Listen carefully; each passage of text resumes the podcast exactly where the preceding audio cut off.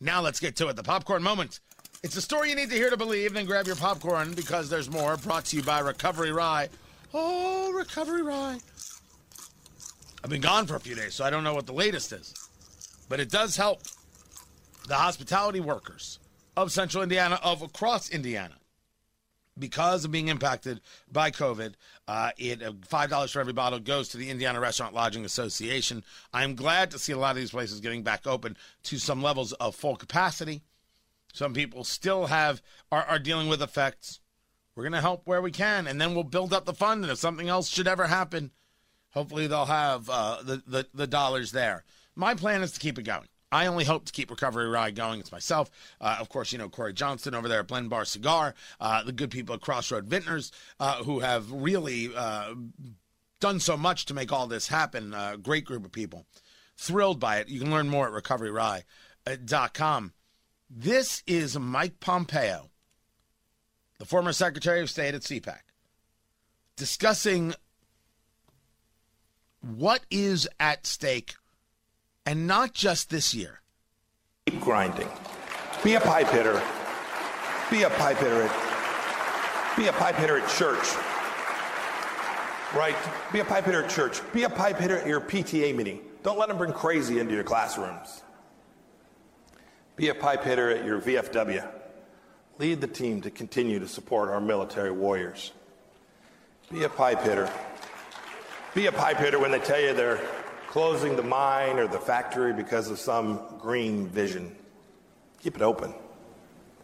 President Reagan, a real pipe hitter.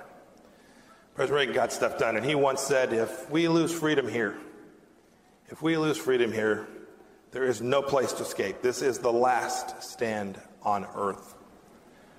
I saw that. I saw that as your Secretary of State as I traveled all around the world. And I am confident that he was right. I am confident that the American star will shine across the heavens so long as we keep a proper understanding of our God given rights at the center of who we are and we keep up our quest to secure our freedom for our own people. Now, I must say that this idea of where could you go, where could you escape to, is a conversation that comes up, and I think that people uh, in in throughout America may not believe that that conversation is is one that happens. It's one that happens. When you take a look at things like the Equality Act, which is a horrific piece of legislation, and shame on the people who who support it.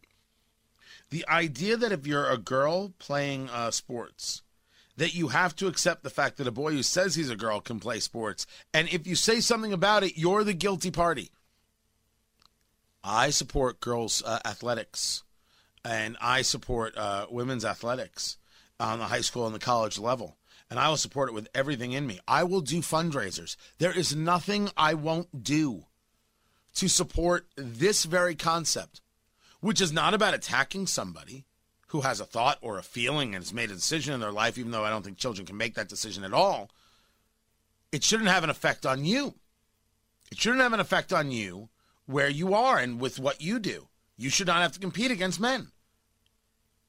But that is a loss of freedom if a woman is told you have to compete against men and you're not allowed to say anything about it because if you do, then we'll come destroy you. That's just one example, multiple examples.